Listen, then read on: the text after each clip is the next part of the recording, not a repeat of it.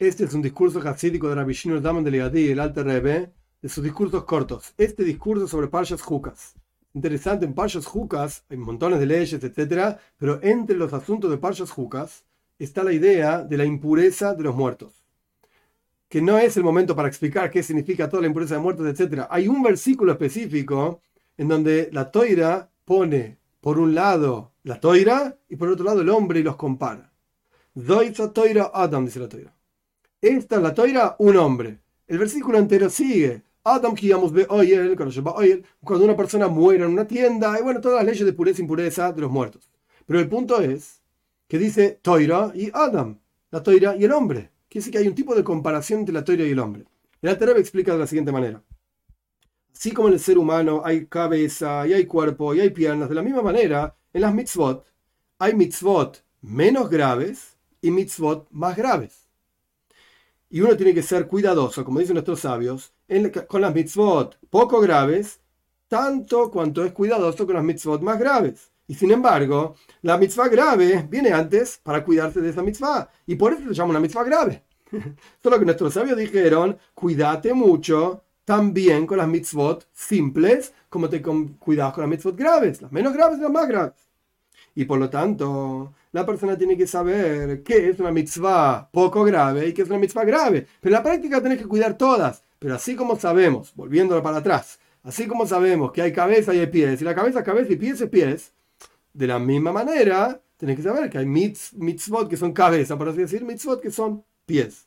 Ahora bien, esto, es, esto funciona, la persona es consciente que hay una cabeza y un pie, una mitzvah grave y una mitzvah poco grave, cuando la persona está cercana a la verdad. Y la Torá conduce su vida. Interesante la expresión. Cuando la persona vive con la, con la Torah. Pero cuando la persona cae y se hace en la vida de la persona lo poco grave, algo grave, y lo grave se hace algo poco grave, la persona da vuelta a las cosas. Y cuanto más aún cuando la persona cae y desciende de toda la toira. Perdió totalmente, se fue del camino de la toira, al punto tal que la persona toma una gravedad, algo lo hace más grave y ni siquiera está escrito en la toira en absoluto. La persona considera esto que es algo grave ni está en la toira. Por causa de esto, la persona cae, por así decir, de las cosas estrictas de la toira y la persona termina siendo permisivo con la toira, Dios libre. La persona hace que algo que no existe sea grave y lo que es grave realmente, la persona dice, pero si no existe eso, no importa. Uno inventa sus propias, entre comillas, mitzvot, sus propias cosas graves y sus propias cosas no graves. Uno mismo maneja los, digamos, los valores de la toira. Y de esto vas a entender la confesión. Hay una confesión, acá en la nota dice que de Rabbeinu Nisim, él compuso España en el 1300, él compuso un, un orden de confesiones. Y ahí en la confesión dice que la persona se confiesa frente a Dios, digamos, pidiendo disculpas, diciendo lo que hice poco grave y lo que eso poco grave y calti es Marte. Lo que dice poco grave y lo que dice más grave. ¿Pero cuál es el problema? Si hay mitzvot que son poco graves y mitzvot que son más graves.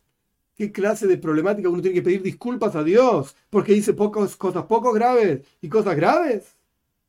O sea, no es que transgredí mitzvot poco graves y más graves. Lo que está diciendo el texto de, la confesión es, yo fui poco grave y yo fui más grave. ¿Y cuál es el problema? Aparentemente, ¿cuál es su pecado? Con lo que explicamos vamos a entender que la persona tomó una jumbra, se dice, algo grave que no corresponde de acuerdo a las leyes de la toira.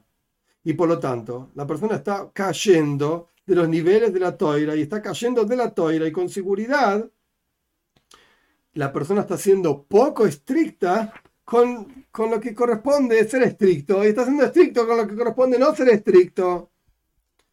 Más de lo que la toira misma te prohíbe. Y con esto vamos a entender, entre paréntesis, poner al cerebro que dice el Talmud Yerushalmi, no te alcanza lo que la toira te prohibió, vos tenés que prohibirte más cosas todavía. Está mal lo que estás haciendo. Hasta aquí las palabras del Alterrebe y el Alterrebe también diciendo Dal, Dai la suficiente para el que entiende.